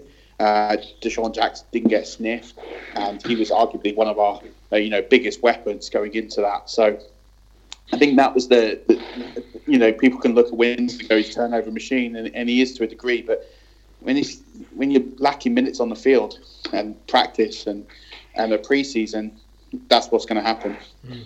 Yeah, and I think just quickly on that one, I mean, the big mistake for me for that, that, Koetter made was was sending Winston to the bench in in that Bengals game. I mean, look, you're absolutely right. He hadn't started the season well, but the way the way Dirk Koetter was going on, it was like it was the first time a quarterback had thrown four picks in a game in the history of the NFL. I mean, look, there's a hell of a list of quarterbacks that have had shocking games. Like I think I think like, we did a piece earlier on in, in the season on our podcast on this. Like it's not you know it's a who's who of players that have had that kind of game and it's not good for the quarterback's confidence sending him to the bench and I think ultimately it's the wrong decision for our season you know Jameis Winston it, for me is still the guy going forward in Tampa and I think it was a it was a mistake to, to dump him to the bench and, and really put us into a, a horrible situation there on out mm. Why, Adam? Why do you, why do you think it was that he brought Fitz back in again again for the, for for that period? What was it? What was he trying to do there apart from being, you know, I don't know, being stupid? keep his job. Well, the, but the problem is, and, and, and if you want to look at the, the, the 2018 season for the Buccaneers, for me, the, the biggest mistake made was bringing Dirk Koetter back for for 2018. Um, he he said in his, break, in his press conference that it was a brave decision for Jason Licht and the owners to, to bring him back. And he knew, he knew without any shadow of a doubt, he had to win 10 games. He that was that was it. And you look at Jameis Winston didn't look ready, he didn't look right, he didn't look anywhere near his best. And we can have as many opinions and thoughts, and there's a lot of logical ones as to why. And Fitzpatrick was a desperation play. It's uh, and listen, was it the wrong play? I, I don't really know at that time. You've got a quarterback that's not showing anything. The players in the dressing room wanted Fitzpatrick to play, and he had he felt the pressure, and ultimately he just wasn't decisive. When he makes that decision to go from Winston back to Fitz, for me, he's just got to see that play out all the way through. Mm. You can't just keep them guessing week to week because this yeah. is where the, the downfall happened. I don't mind him going to Winston in week six. I think that was the right decision. I didn't even mind him going to Fitzpatrick the first time because he'd earned the spot. But when they kept going week to week, and then it was national news every Monday, Dirk Koetter came out. Who's your quarterback mm. this week? That doesn't help the dressing room. No. That doesn't help the players. No. It doesn't help the fans because no one knows what's going on. There's no continuity. No one can get a rhythm. And and in, in, in the NFL, it's all about rhythm, timing, and and being being with the guys, and it's routine. And we had none of that, and it was week to week. Let's change quarterbacks, and and it killed the season. Yeah.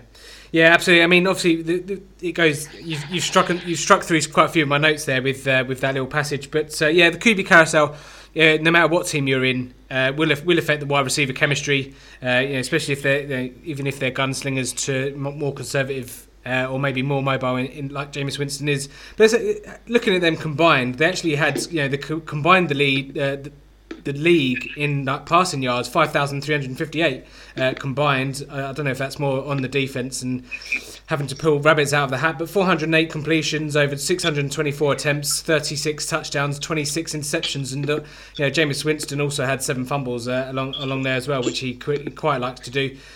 Um, but yeah, I mean, Mike Evans seemed to be a bit bulletproof. 86 receptions on 136 targets, over 1,500 yard, 24 yards, uh, and eight touchdowns. Uh, but yeah, like I say, if you've got someone coming in each week and there's, different from the previous quarterback, then you're always going to be behind the eight ball, even when the first, the first snap uh, has, has been taken. So, last ten games, uh, two and eight, which you know, never really just seemed. Once the quarterback changes were, were made, you never really got any uh, momentum going, Tom. Yeah, and I think you've hit the nail on the head there. With for, for me, that the the season could be summed up with you know you did ask for one word, and I guess this is the one that I should have given, and it, it's turnovers. You know, first in the first in the NFL in giveaways, um, only tied 27th in takeaways. So the differential was 31st. Only the Niners had the worst differential in terms of turnovers. You know, the offense was good, third in third in the NFL, but 12th in points per game, which you know points to a team that's not able to convert when when they need to in the red zone and surprise, surprise, middle of the pack, 15th in red zone scoring. So even though we threw for tons and tons of yards, actually when the going got tough, we weren't able to you know convert that to points as much as some of the other kind of high octane offenses in the NFL were able to do. Um, I'm sure you're going to move on to the onto the defense, but I suppose the one point that can kind of you can make for the Bucks if you're trying to you know scratch around at pros is they lost five games by five points or less. So there were games where they were there or thereabouts, but there were also a fair share of, of blowouts. Obviously, the Bears game being being top of the list there. So there were a number of games where they were still in it, and it's like the, you know everything's tight in the NFL. Hmm. You know, games are won and lost, as we've seen, you know, in the championship games by tiny, tiny margins. So, I think for a plus point, there, there were a number of games that the Bucks could have you know, could have maybe pulled out, but they didn't, and you know, they only won five games. Yeah, I mean, Adam, I think the, the Week 10 game against Washington Redskins, 500 yards of offense and just the three points, I think that's probably the epitome of the season. Yeah. Absolutely. But I think this for me is why, you know, people can talk about offensive creativity and offensive genius the biggest problem with the Buccaneers I have found over the last few years, and I've written articles on this, is I just don't believe under Dirk Koetter they truly knew how to win football games. They're just those are the differences between your Super Bowl appearances and deep playoff run teams and teams that are perennial nearly runs like the Bills and the Browns. And it's it, anybody can win five six games in the NFL anybody can lose five and six games in the NFL it's what happens with the rest. Those key sort of four or five games, which are five points, seven points, one score games. Mm. You need to be winning a high propensity of those. And Dirk Koetter in his first season, to be fair, did that. In his second season, he lost all of them. And this season, he lost nearly all of them. And he, him, the coaching staff, just did not know how to win football games. And you can put some of that on the players and the turnovers, and, and, and I understand all of that. But ultimately, with in that game, in the games that followed, there were opportunities to win the football game, and they didn't take them. And that is ultimately down to coaching, down to culture, and down to mentality. And I think the Buccaneers in 2018 failed in all three categories for me. Mm. Yeah, and I, and I, suppose another one uh, for for that is that we haven't talked about the running game yet. Uh, Ronald Jones, obviously the 38th pick in the second round, just 44 yards on the season, which uh, isn't probably what you want from your second round pick. But Tom, Peyton Barber did did okay, 3.7 yards per carry, 871 yards, 234 carries. Was that kind of the backfield we expected in 2018, or?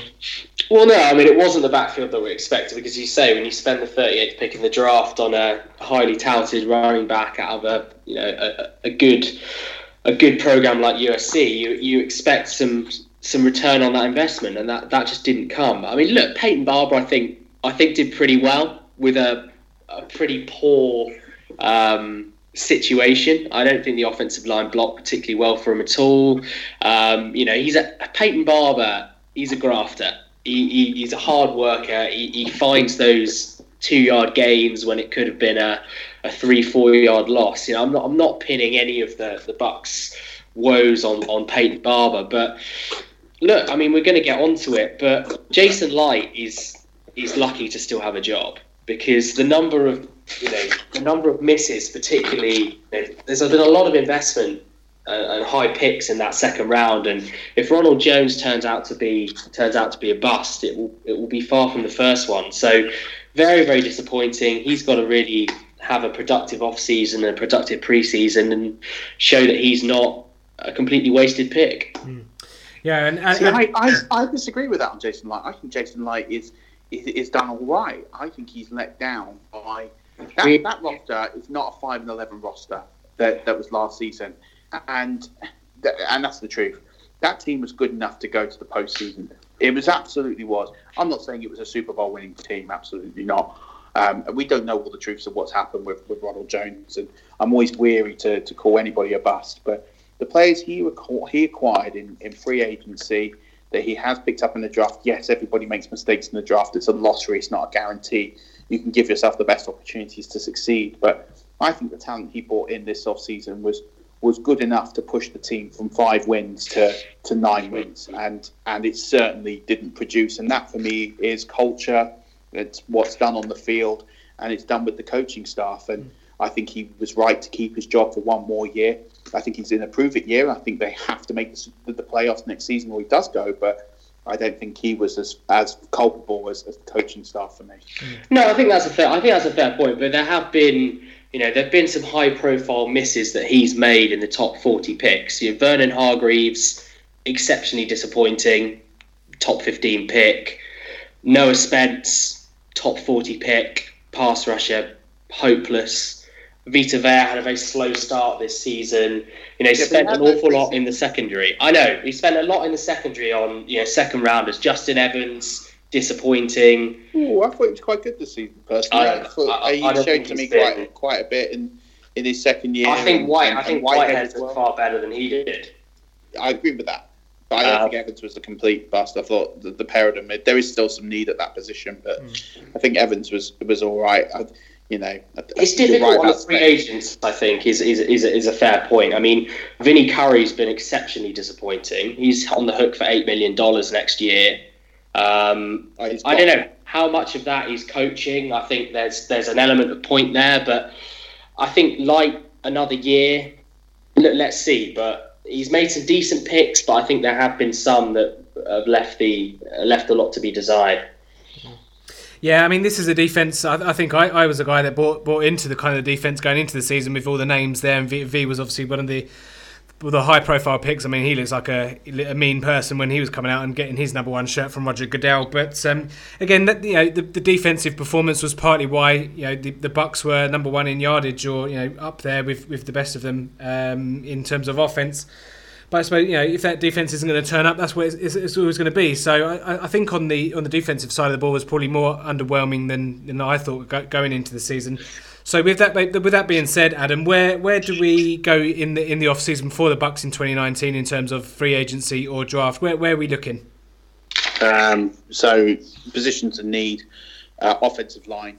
Um, there's definitely a couple of players on there that, that won't be staying with us, and uh, good riddance because that O line uh, this season was was terrible.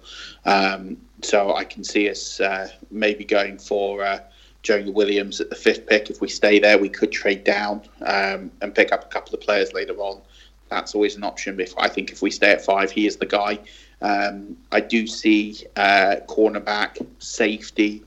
Um, it depends what happens with, with say Adam Humphries, for example. There could be uh, a late round flyer on a wide receiver. You probably might see a late round flyer on a quarterback in the draft. Just uh, Winston's on the last year of his deal, yep. so they might look to to take one very late. Um, no one knows what Ryan Griffin is. I think Fitzpatrick could retire as well. Um, but I think you know, for me, that D line was, was very good. It was a massive improvement on, on where it was, but the O line didn't match it. So I think there has to be significant draft and free investment or uh, free agency capital mm. spent there to require. I think we probably need to acquire at least three players, if not more, on that offen- on the offensive line. Mm. We definitely need a, a stud cornerback because we're struggling there with just rookies back there and. Um, yeah yeah. You know, and, and, and we probably do need a safety in there. Uh, I wouldn't mind us having a go at, at getting a safety uh, experienced in. I don't think we need a young safety. I think we need to get a safety in, in free agency, but I would be more than happy to spend uh, draft capital high up the board on offensive line picks and and then maybe probably need to bring in someone in case we do take care of Curry and if McCoy goes, we're probably going to need uh, an extra player in there. I mean, we've got Nassib who will basically take over from from Vinny Curry. He was a great acquisition on, on yeah. waivers. Um, so yeah, I think that's where we'll strengthen this year and, and become a better football team. Yeah, I mean, I've, I've only gone through half of my notes here, and we, we could spend all day, but I'm, I'm, I'm just wary of the time. But uh, Tom, Bruce Arians, I'll, I'll, get both of your thoughts on this before we before we sign off. Bruce Arians, obviously the new head coach of the Tampa Bay Buccaneers. Now I know Adam Adams jumping up and down like a like a Jabba, Jabberwocky uh, back in the nineties. Uh, off the shelves. But Tom, your, your, thoughts on on the coaching going into 2019 and and your predictions because there's obviously it's going to be a bit, a bit of change from from this season. Yeah, look, I think the, the Bruce Arians um, recruitment is is exciting. I think you're getting an, an experienced, offensive-minded coach who's got this, you know, this reputation to be a little bit of a, a little bit of a quarterback whisperer with the, particularly with the the, the late career um, revival of, of Carson Palmer. You've got a guy that that knows Jameis Winston from old. They've got a, they've got a relationship. He's also got a relationship, a strong relationship with Jason Licht, which I think was a key part of of Arians coming to Tampa. Um, look, if if anybody's going to be able to sort Winston and these turnovers out, and I would like to quickly add that when he got the job back in, in week eleven. For the rest for the rest of the season, he did throw only four interceptions. So, a little bit of a little bit of positivity there, perhaps for, for Tampa Bay fans. So I think it's exciting, and the rest of the coaching staff as well. I mean, Byron Leftwich is a guy that's uh, was a quarterback in Tampa for a season or so about ten years ago. He's a kind of name that's been been spoken about very positively around the league over the last few seasons as a as a kind of talented coaching candidate. So exciting from from that perspective. Um, look, you got you've got to stay positive when you're a Bucks fan. It's it's tough enough. You can't. Uh, can't let it get on top of you with uh, the repeated poor seasons. But yeah, I think I think it's ex- I think it's exciting. But just quickly, if you let me, I mean, I think it's going to be a massive off season for us because there's a huge amount of choices that need to be made. You talk about Vinny Curry and McCoy. Yeah. That's 21 million dollars there on the cap tied up between those two. DeSean Jackson, 10 million. What do you do with him? Cameron Brate, as much as I love the guy, seven million dollars against the cap, I'd potentially look at moving him on, given OJ Howard's kind of emergence. And Kwon Alexander as a free agent, I'd love to see Kwon come back, but coming off an ACL, I don't know. That's going to be tough. And I agree with the O line comments. Absolutely, I think I think Donovan Smith again. Jury's out on whether he's going to be back on some kind of a deal. Um, he's not really been fantastic, so I'd like to see offensive line prioritised and and yeah, the secondary as well, and, and maybe a replacement for McCoy if, if he is sent packing, which I think he might be with that cap number. Mm. See, I, I think McCoy might might stay. I think they'll restructure his deal. I'd love to see it stay. I don't think he wants to go, and no. I think he, he's made a lot of money. Uh, the one thing you've got to praise the front office for, and this is something the Buccaneers have never done, you just listed half a dozen players there with absolutely zero guaranteed money. And what the organisation have done very well is to not back end these contracts so the Buccaneers are tied long term to a lot of guys. To be able to move on from those six players uh, for no cap hit is absolutely massive. And people keep talking about the Buccaneers cap situation. It's not that good. Actually, it's pretty decent. You can make some cuts with no cost to your capital and you can pivot and make the changes that need to be made. So when you've got a new head coach in like Arians who knows exactly what he wants, and don't forget he's worked with all this staff before. He knows exactly what he's going to want to make this a successful football team. We can get rid of all the players that are just not going to buy in change the culture in that dressing room and bring in a load of winners. And yeah, we'll spend cap, and yeah, we'll, we'll probably get very close to the cap maximum. Mm.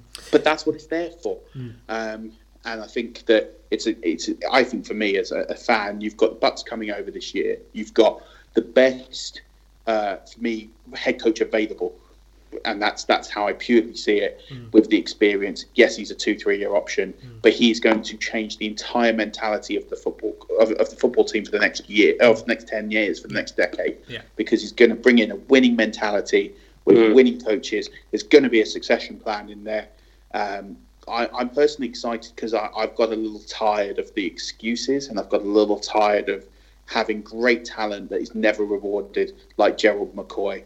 Um, like Mike Evans, these players don't just deserve to be going to Pro Bowls; they should be going to playoffs. Yeah. And it's about time that the organisation pays these guys back and say, right, now's your time. Yeah, Mike Evans, just note on him, holds a receiving yards record and receiving touchdowns record for uh, the the Buccaneers, and also the single season touchdown receptions and receiving yards, and also the youngest ever to reach six thousand yards. So yeah, still, um, no matter what how how the Buccaneers perform, he obviously is is a standout. But uh, we're running on to nigh on half hour. So just before we sign off, um, I'm judging by your words uh, there, Adam, that if you if you had one word going into into next season, I suppose it'd be bullish.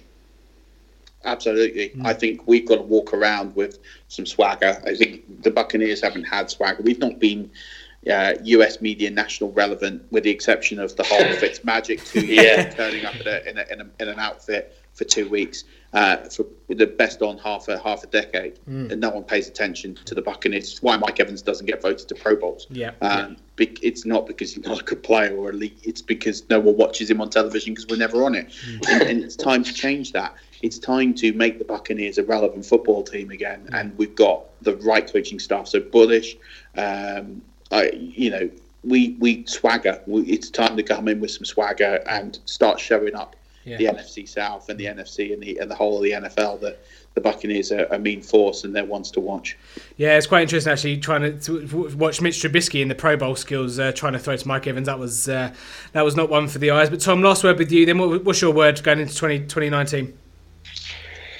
I think it's got to be it's got to be excited. Uh, I agree. I think look, having said what I've said about about Licht, I, I do agree that the roster is the overall picture of the roster, particularly with the talent that we've got on the offensive side of the football, is um, is exciting and it, and it, definitely deserves better than the record that we've, we've had this season. Um, I think Chris Godwin really emerged um, as a really viable kind of second receiving um, asset in in the passing game.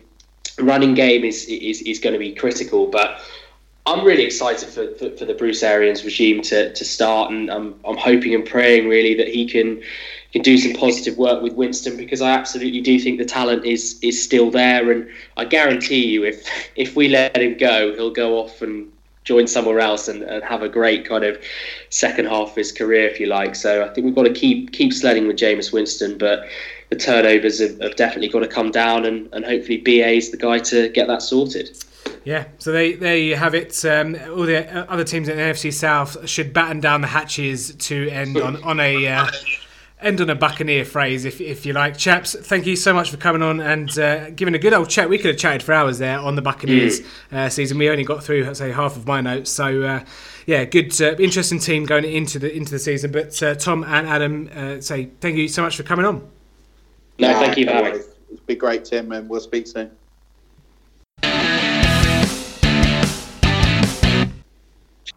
There you have it, NFC South all done and dusted. Hope you're enjoying the series. Please let us know if you are at any moment at full 10 yards over there on the Twitter.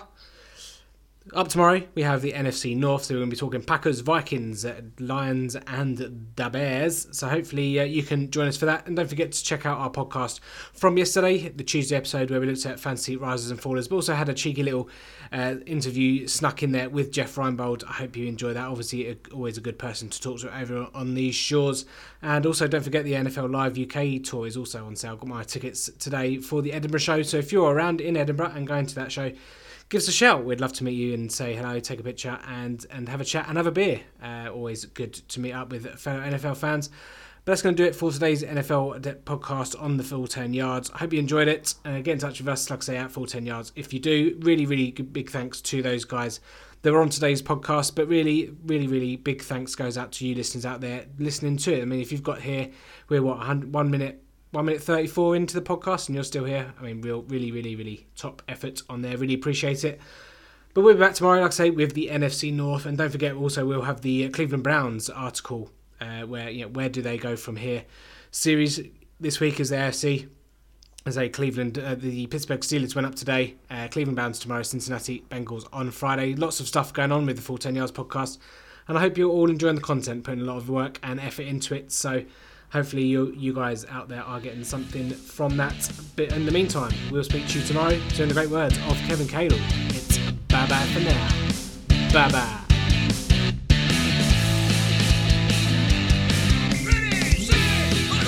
Thanks for listening to the Full 10 Yards podcast. Follow us on Facebook or Twitter at Full 10 Yards or email the show full10yards at gmail.com.